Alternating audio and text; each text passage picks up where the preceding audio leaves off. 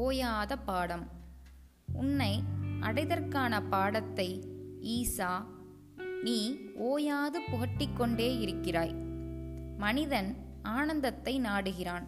ஆனால் நிலையற்ற உலகப் பொருள்களிடத்தில் அவன் அதை நாடி ஏமாற்றம் அடைகிறான். அடிமேல் அடியெடுத்து இயற்கை தாய் அந்த இன்பம் அழியும் பொருள்களிடத்து இல்லை என்று பாடத்தை புகட்டுகிறாள்.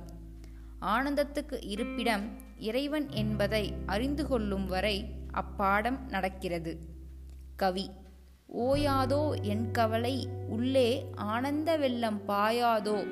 ஐயா பகராய் பராபரமே தாயுமானவர்.